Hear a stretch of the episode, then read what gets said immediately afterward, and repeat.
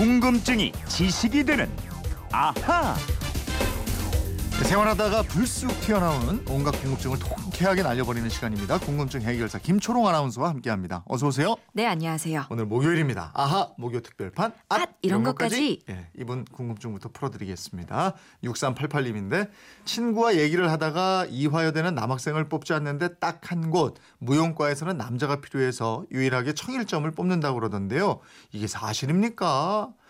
예, 학교에 직접 물어보기도 그렇고 아하에 물어봅니다. 이런 것도 괜찮죠? 이러셨는데 그럼요. 아 이런 것까지 이렇지 않습니까 우리가?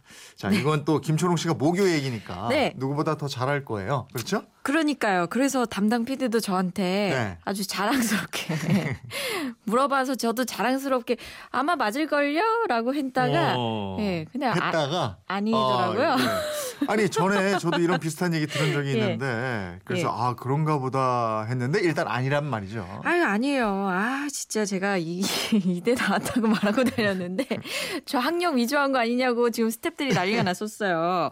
이화여대 무용과는 1963년에 국내 대학 중에서 최초로 창설이 됐는데 50년이 넘는 세월 동안 단 한 번도 남학생을 뽑은 적이 없습니다. 음, 아니 근데 왜 그런 헛소문이 돌았을까요?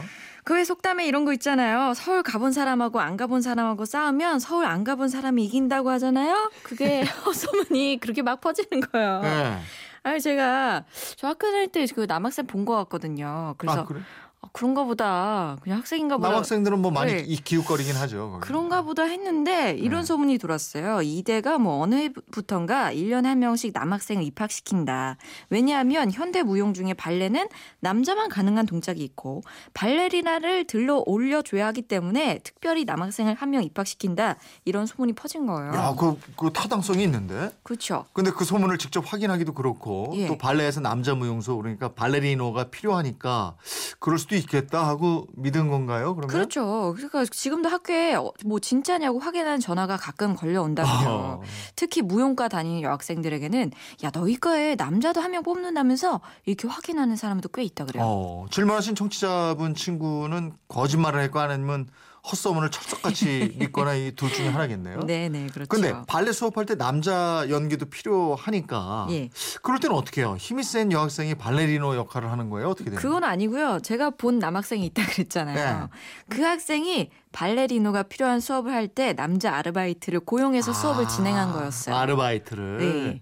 그럼 무용과도 남학생을 뽑지 않는다면은 뭐 여대 나온 남자는 없다 이렇게 보면 되는 거죠. 그렇죠. 뭐 적어도 학부생으로 입학해서 졸업한 남학생은 없다는 겁니다. 음. 그러니까 이거는 이화 여대뿐만 아니라 다른 여대도 다 마찬가지예요. 국내 대다수 여대 입학 요강에 남자는 입학이 불가능하다 이런 조항은 없습니다. 하지만 실제로 여대에 지원하거나 문의하는 남학생은 전혀 없다 그래요. 음. 이 남학생 입학 불가의 일종의 불문율로 지켜지고 있는 거죠. Ja. 근데 여대가 완전히 금남의 집은 아닌 것 같던데요. 예. 교수나 강사들 말고 학생들도 있는 것 같은데요. 맞습니다. 이건 많지는 않지만 있긴 있어요. 바로 대학원생들인데요. 네. 몇몇 여대들이 1년에 몇 명에서 많으면 뭐 몇십 명까지 남자 대학원 신입생을 뽑고 있습니다. 여대 대학원을 선택하는 남학생들은 자신의 전공 공부를 특정 교수 밑에서 하고 싶어서 지원하는 경우가 많다 그래요. 아. 그리고 요즘에는 대학원생이 아닌 학부생도 점점 늘어나는 추세입니다. 음. 이 국내 학생이 아니고요. 외국에서 온 교환 학생들이 꽤 있습니다. 아, 그러니까 자매 결연을 맺은 외국 대학의 남학생들이 오기도 하고 이러는군요. 네. 1년 정도 학교를 다니면서 학점을 취득하는 교환 학생들 꽤 많습니다. 이 학생들이나 대학원생들이 불편해하는 건 이거래요. 남자 화장실이 많지 않다는 점. 어. 그리고 저녁에 학교에 들어가려 그러면은 경비 아저씨들이 어디 갑니까? 하고 자꾸 붙잡는데요. 아, 그렇겠네요. 예. 예. 6388님, 궁금증 풀리셨죠? 아, 이번에는 0629님인데, 사극 드라마 보면 가끔 죄인에게 사약을 내리는 장면이 등장하는데요. 사약은 어떤 재료로 만드는지 갑자기 이게 궁금해졌습니다. 이러셨어요. 예, 사약 받아 먹으면 바로 피토하면서 죽는 아, 모습 그쵸. 사극에서 나오는데 그만큼 독성이 강한 재료로 만들어졌겠죠. 예. 먼저 이 사약, 사약 먹으면 죽으니까 네. 죽을 사자를 쓴다고 아시는 분들 많으실 텐데 네. 사약의 사자는 하사하다 할 때의 사, 아. 내릴 사자였습니다. 네. 그러니까 사약은 임금이 내리는 약이란 뜻입니다. 오, 그래도 저 죽이기 위해서 내리는 약인데 네. 왜 사약을 썼을까요?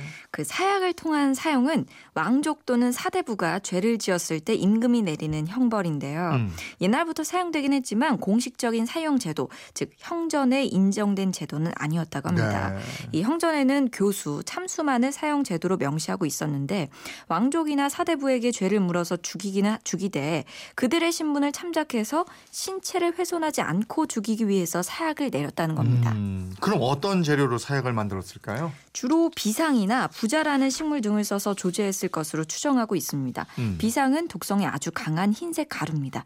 냄새가 없고 독성이 강해서 살충제, 제초제에 많이 쓰이고 의료용이 의료용으로는 담증이나 이 백혈병의 치료제 등으로 쓰입니다. 네. 많이 마셔서 중독이 되면 혼수, 복통, 언어 장애 등을 일으키면서 사망에 이른다고 합니다. 아, 이 모든 독약이 그렇습니다만은 부자 이것도 한약재로 좀 쓰이잖아요. 예, 부자는 오두라는 미나리 아제비과에 속하는 식물의 뿌리를 말합니다. 음. 적은 양을 적절히 쓰면 중풍 등의 효과가 있긴 있다고 하는데 독성이 워낙 강해서 의료용보다는 독을 화살에 묻혀서 병기로 많이 사용했다고 합니다. 이 드라마 보면 죄인은 사약을 받으라 이렇게 명령을 받으면 네. 그렇죠. 임금님 쪽 어? 예, 그쪽 예. 향해서 절 딱 하고 사약을 마시는데 마시자마자 곧바로 피를 토하잖아요. 네. 원래 이런 건가요?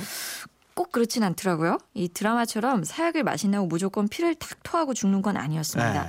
잘 아시는 의암 송시열은 사약 한 사발을 마시고도 죽지 않아서 어. 한 사발을 더 마셨다는 기록도 있고요. 네. 명종 때 사화에 연루된 이명수라는 사람 음. 18의 사발에 어이구야. 사약을 마시고도 죽지 않아서 예. 결국 목을 매달아 죽였다는 야사도 있습니다. 야, 이 사약이 받는 사람도 있단 말이에요? 그러니까요. 이게 네? 체질 따라 다른 거죠. 야, 똑같은 양을 마셔도 일찍 죽는 사람이 있고요. 네. 천천히 죽는 사람이 있어요. 그렇구나. 예, 예. 그래서 이거 사약 마시기 난 다음에 예. 독 빨리 퍼지게 하려고 음. 따뜻한 방에 사람을 넣었대요. 아, 그러니까 이 드라마는 그 드라마의 극적인 이 네. 장면을 연출해내기 위해서 바로 그래요. 피토하고 죽는 걸로. 자꾸 말하다 보니까 우리 어. 너무 잔인한 방송을 하고 죽이는 방송을 예. 아니 궁금하다고 그러시니까 이거 풀어드려야 되니까 우리가 열심히 그렇죠? 풀어드렸습니다. 네. 아하 목요 특별판 앗 앗, 이런 이런 것까지 것까지. 예, 오늘 소개된 분들께는 모두 선물 보내드리겠고요. 지금까지 궁금증이 지식이 되는 아하 김초롱 아나운서였습니다. 고맙습니다. 고맙습니다.